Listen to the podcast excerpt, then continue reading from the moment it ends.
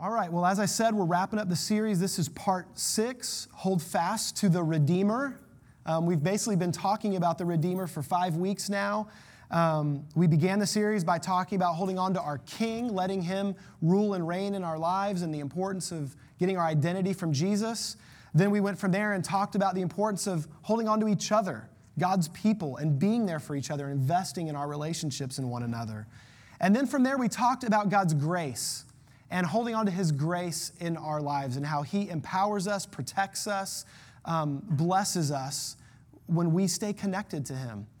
And then the week after that, we talked about rest, that God has a rest that He wants to invite us into. Um, but it doesn't just happen by accident. The scripture teaches us to take hold of that rest, to be intentional, to receive from Him what He has for us. He does the work, but we open the gift. And so he wants to invite us into rest. And then finally, last week, we looked at his promise and how we hold fast to his promise. And while Ruth was, was absent from the story, Boaz rolled up his sleeves and he got to work, arranging for the redemption of Naomi's land and the redemption of his new bride, Ruth. And so we're going to close out this morning just briefly by looking at a few verses that just summarize the happy ending that tell us what has taken place. And I, am believing there's three things from this that we can get, that we, we receive from our Redeemer as we hold on to him. So let's read this together. Ruth chapter 4, beginning in verse 13. So Boaz took Ruth, and she became his wife. Yes, it happened. It happened. They went from desolate and poor and lost and just dragging themselves home to this incredible guy, Boaz, that shows up and he falls in love with Ruth and he gets to work and Ruth is faithful to him and they're married. I love that. We shouldn't too quickly go past these little verses in Scripture. I can just read that as, oh, yeah, okay, it happened. Boaz took Ruth as his wife. No, they threw a party, they had a celebration. I don't think a wedding has ever been described as quickly as one little sentence like that. They just got married. No, he, he has a wife. It goes on, and, and he went into her, and the Lord gave her conception, and she bore a son. All right, they're having a kid. They're launching into parenthood. There should like be a Ruth part two that teaches us how they handled that. Um, but they launched into parenthood. It's exciting. Check this out, verse 14. Then the women said to Naomi, Blessed be the Lord, who has not left you this day without a redeemer and may his name be renowned in Israel.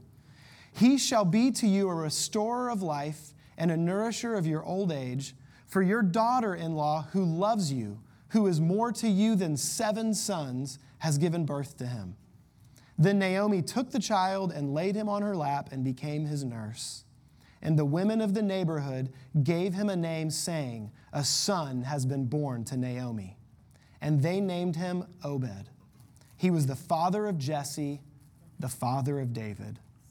Yes, that David. I, I added that part. But yeah, that David, Goliath killer, king of Israel, the one who it was said his, his kingdom shall have no end.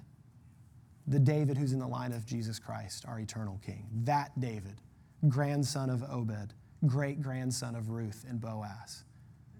Isn't it incredible the redemption that God brings about in the story of our lives. So I want to just quickly look at three specific things that, that are received by Ruth and by Naomi in this story that my hope is that we can grab a hold of as we kind of wrap this thing up. Three things that the Redeemer wants to give us as we hold on to Him. And so the first thing that He does is He, he gives us eternity. He gives us eternity. And with eternity comes hope. He gives us eternity. Check this out. So, so verse 13, right? Boaz takes Ruth as his wife. She conceives, she has this t- child. And if we go back just a few verses to something we covered last week, I want to remind you guys of this important truth. Ruth chapter 4, verse 10. This is Boaz talking about his intentions towards Ruth. And it says, Also, Ruth the Moabite, the widow of Mahlon, I have bought to be my wife to perpetuate the name of the dead in his inheritance, that the name of the dead may not be cut off from among his brothers and from the gate of his native place. You are witnesses to this day. To this day. This child that was born to Boaz and to Ruth, he was going to continue Elimelech's line. I know, we're, I know we're going back like six weeks, but we started this. Naomi's married, and she has a good life. She has a couple of sons. And then a famine comes along, and she has to leave, and her sons get married to, to Ruth and, and to Orpah, and, and then she begins to lose everything. Her husband dies, and then some years pass, and her sons die, and she loses everything. But the process of redemption involves the continuance of the line of the one who has died. And so Elimelech and Naomi and, and Ruth and Mahlon, they now have a line that continues. Their name will not end. This is a beautiful picture of something that is true in God's kingdom. Our inheritance in Jesus Christ is eternal life. It's eternal life. Now, I know that truth, and if you've been around church for any amount of time, you've heard that truth. It's one thing to know it here, it's another thing to hold that and cherish that in our hearts. Because it means something. It doesn't just mean, okay, I guess one day I'll be in heaven. It means that every single thing that happens matters, and every single loss, every single wound has a purpose. It isn't forgotten. It's not meaningless. It's not years of my life that are just thrown away. It gets redeemed, it has fresh purpose. God's investing in the future. Every lost thing isn't truly lost. In fact, one of the main places that we see this is in the oldest book of the Bible. Now, when I say oldest book of the Bible, it's very possible that your mind goes to Genesis. Genesis contains the record of some of the oldest moments in the Bible, right? Back to creation. But the actual oldest book of the Bible, the first one written, was the book of Job. And in the story of the book of Job, we have a man who was faithful, who loved God. Every indication is he lived a righteous life. And he was wealthy and he had a lot of kids. And then essentially in one day, it all fell apart. The roof falls in where his kids are. Thieves and robbers come and steal this. Other people come and burn this. And he loses his crops. He loses his animals. He loses his possessions. And he loses his children. Gone in a blink. It's like one of the worst imaginable things that could ever happen. I mean, when your life is looking rough, just go read the first few verses of the book of Job. And you'll go, oh man, okay, that's really rough. This guy lost it all. But, but I want you to see something in the book of Job. So we're actually going to read this together for just a minute. The way the book opens, Job chapter 1, verses 1 through 3, describes this life that Job had. There was a man in the land of Uz whose name was Job, and that man was blameless and upright, one who feared God and turned away from evil. This is a good man. The description of Job sounds a lot actually like the description of Boaz that we read several weeks ago. And there were born to him seven sons and three daughters. How many kids is that? Ten. All right, good. See, I just have six. I'm not that, I'm not that crazy. Seven sons, three daughters. Verse three. He possessed 7,000 sheep, 3,000 camels, 500 yoke of oxen, and 500 female donkeys and very many servants, so that this man was the greatest of all the people of the East. Okay, so there's all these numbers. Those are fairly meaningless to me. I mean, 7,000 sheep, that sounds like a lot. I personally am not a shepherd. I don't, I don't have like some animals on the back 40. I've got two dogs running around the backyard. That's all I've got. But he's got this huge number.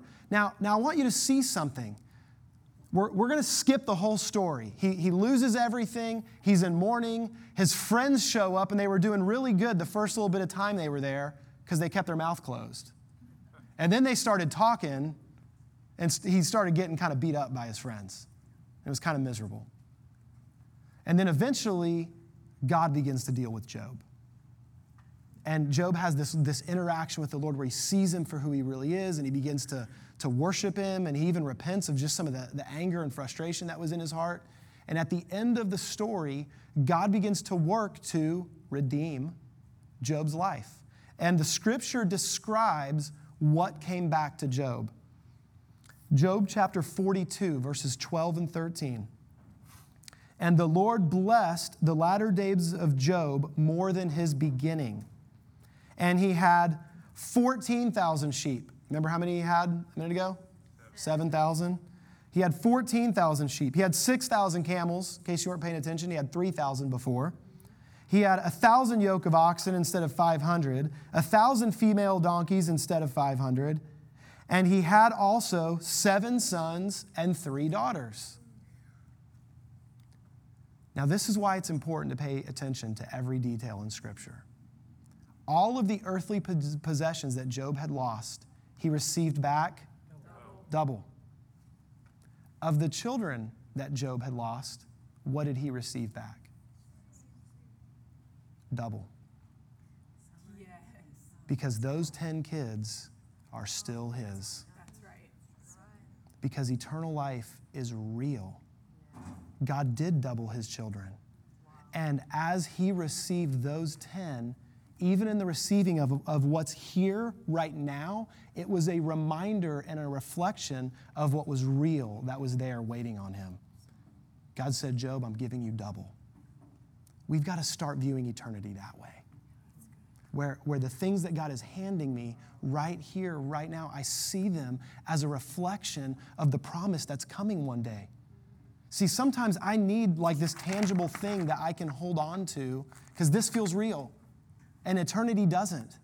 And I love that God handed him back some possessions and gave him some kids. And it was a tangible reminder, something to get his hands on that would remind him of the reality of what existed for him for all eternity. Those kids are his.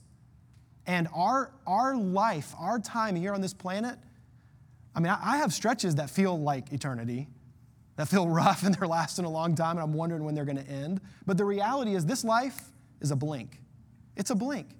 I, we're not quite there yet, but I've just been reflecting on the fact that in January it's going to be two years being here in Knoxville.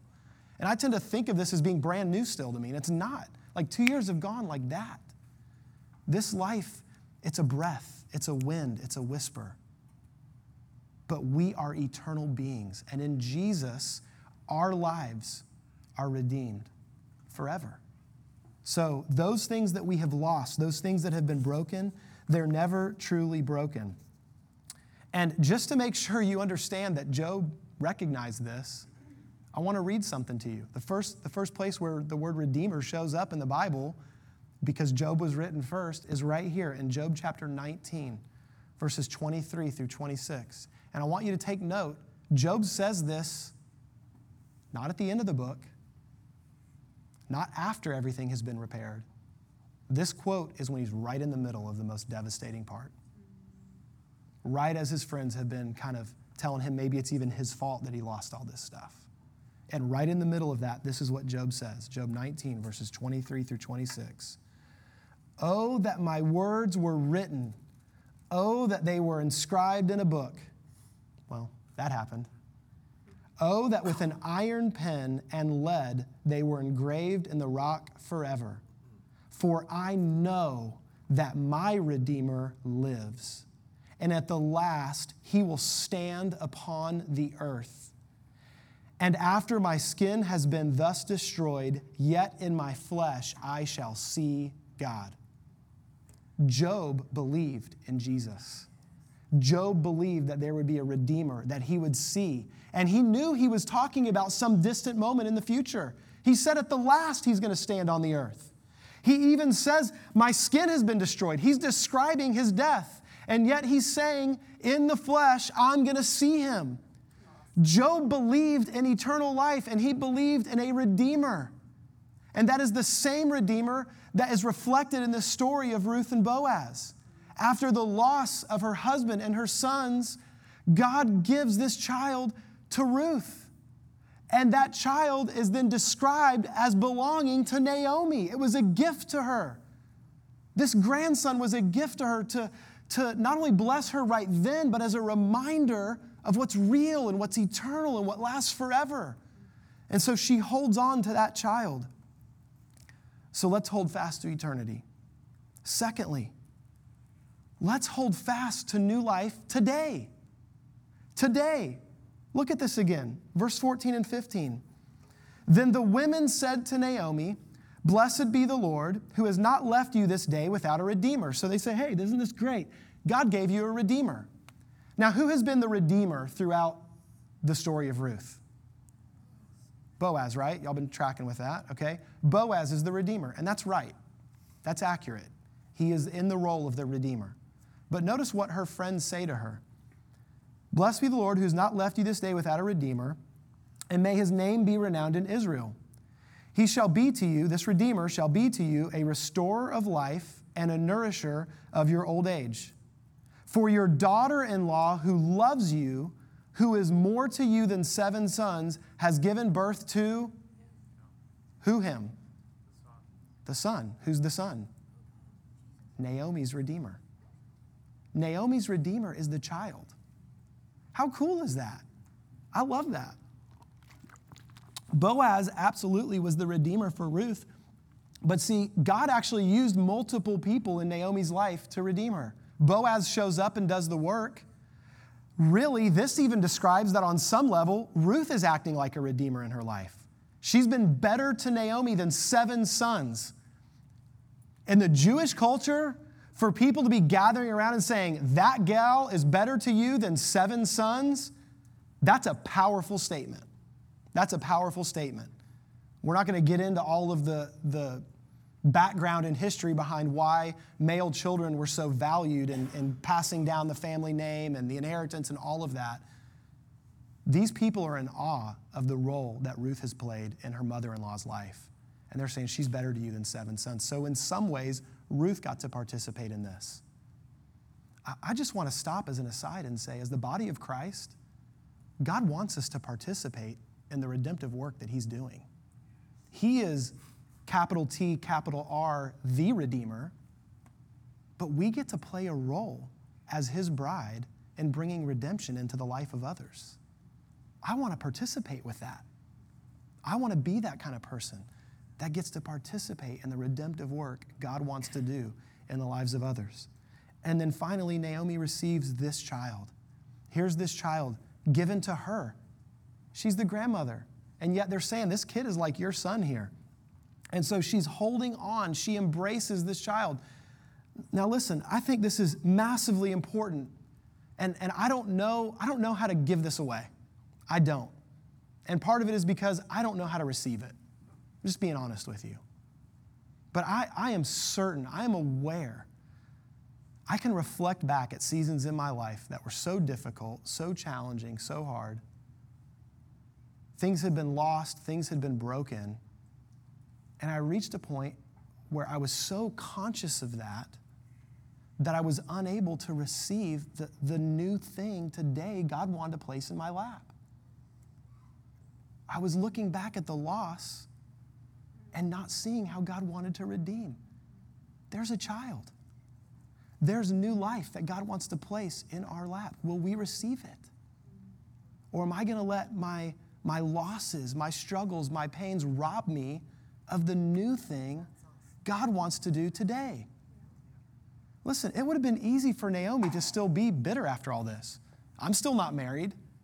That ain't my kid. That's his kid. That's Boaz's kid. Great, I guess I got a place to live now. Got to mooch off of them the rest of my life because it's really Boaz's. Like, I mean, we've never met anybody that thinks that way. I've never thought that way. Just finding the negative in everything. Like, she easily could have missed out on the gift that God wanted to give her. But instead, she received the child. Look at verses 16 and 17. They declare this to her this, this child will be a nourisher of your old age, a restorer of life. The very thing that you have lost, God wants to redeem in a fresh new way with this gift. And Naomi receives it. Verse 16 Then Naomi took the child and laid him on her lap and became his nurse. And the women of the neighborhood gave him a name, saying, A son has been born to Naomi. They named him Obed. He was the father of Jesse, the father of David we need to hold fast to the child. We need to hold fast to the child. Now, I believe, big picture, that's Jesus. Unto us a child has been born, unto us a son has been given. It wasn't Naomi's actual birth child, but it was her kid. But notice what she does she nurses it, she cherishes, she protects. We, we've been given something. Jesus has given us himself. And there are also specific seasons in life where He wants to hand something to you, place something in your lap, some way that He wants to redeem or heal or restore. Will I receive it and will I cherish it? Will I nourish it? There, there's a mystery that I don't understand. I can't wrap my head around this. Why in the world did God take the risk of coming as a baby? That's risky. Like somebody had to take care of Jesus. Somebody had to change those diapers. Somebody had to deal with that cough, that cold. Like someone had to take care of him. There is this, this strange dynamic where all at once Mary is holding the one who will save her, and yet if she doesn't take care of that baby, he's in trouble. He had to be protected, he had to be cared for. I don't know what all is in that mystery, but I know some things I can learn from it. God wants to place some things into my lap that will restore my life, that will be new life to me. But will I protect them and cherish them? Will I nourish it? And I, I think the secret is in the child's name. Obed's name means worshiper. You know how we cherish what God gives us? We worship Him. We have gratitude. We have thanks. We acknowledge it. We acknowledge it. I can tell you as a parent, there is nothing more frustrating than giving my kid a gift and them like not giving a rip about it. It's, it's discouraging. It's heartbreaking. It's like, but like you wanted this so badly and you just tossed it away like it was nothing. I wonder how often our Father in heaven is going, Hey, I've got a great gift I want to place in your lap. Will you see it? Will you acknowledge it? Will you thank me for it? And it's then that we can really open up, unwrap what He has for us. And so we worship. And so I, I kind of referenced this already, but I want us to learn a lesson this morning in closing from, from the shepherds because they experienced this same thing Naomi did a child being born to them that wasn't really their child. And I know it's not Christmas yet, so maybe I'm not allowed to read Luke chapter 2 when it isn't Christmas. Um, but in Luke chapter 2, the angels have showed up on the scene. They're declaring this good news to the shepherds in this field. And listen to what they say to them.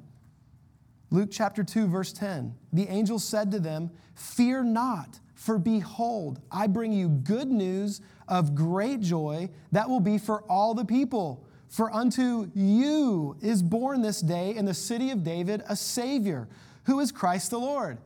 There's the baby being born in Bethlehem hometown of Ruth and Boaz and Obed and David and on down the line. And now today, the child is born, and he's born to you, you shepherds, and he's born to the whole world, to you and I. Verse 12, and this will be the sign for you. You will find a baby wrapped in swaddling clothes, lying in the manger. What'd the shepherds do? Oh man, that was weird. Wonder if that was just a strange dream? I did eat, eat something a little funky. Maybe that just kind of, I don't know. Like, did they blow it off? Did they ignore it? What'd they do? Y'all know the story. I think they ran, right? they ran to see the child. All right, we're going to talk about the nativity a little bit at Christmas this year. Just make sure we got that information. They ran. They took the angels at their word and like, we got to check this out. We got to see this for ourselves if this thing is real. And so they run and they behold the child for themselves and they see there he is. There's the baby that's born to us. I mean, this is a weird scene. We've got some ladies in our church having children. How weird would it be if 20 strangers ran into the room and, where's this kid that was born to us? We're like, we're calling security fast, right? This is strange but it's Jesus. He's the child for each and every one of us. And so, so the shepherds run in, they see him, and they celebrate, and, and they leave. They go back to their life. They still have a life to lead, but look at how they go back. Luke 2, verse 20. And the shepherds returned, glorifying and praising God for all they had heard and seen as it had been told to them. The child that God wants to give us holds the key to joy and to purpose. He holds the key for that. He's good news. God's redemption story is good news.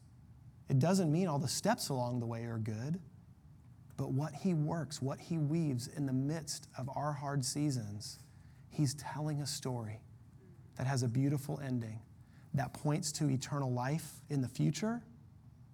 He wants to give me something new today from Him, and He wants to give me Himself. He's the child that I can hold and cherish. And so, what do I do? How do I walk this out? I want to just give you a couple of questions to consider, um, and then I'm going to pray for us. Some questions to consider. Is there room in your life for good news of great joy? Is there room? Could God hand you that today? Can you believe that all the losses are redeemed in Him? Like, think about it real ones that you've faced, ones you're going through. Do I believe those can be redeemed in Jesus? Will you embrace new life when He places it in your lap? Can we hold fast to the child? True worshipers see the story as it unfolds, all the while with an eye towards eternity. And we hold on to Jesus through it all. And then we hold on to the redemption that's in our lap and we worship. We worship. Let him tell the whole story. If your season right now is the hard one, keep an eye on eternity, hold on to Jesus and worship him, but like hold on kind of like this. So that when God has that new thing he wants to place, you can receive it and you can hold on. Let's pray. Jesus, we love you. We worship you.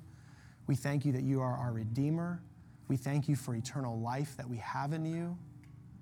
God, we thank you that you are telling a story in our lives and you are working to redeem, both in the future and right now. And so, Lord, in the midst of all of it, we hold on to you. We treasure you. We remember you. And we worship you together this morning. It's in Jesus' name we pray. Amen.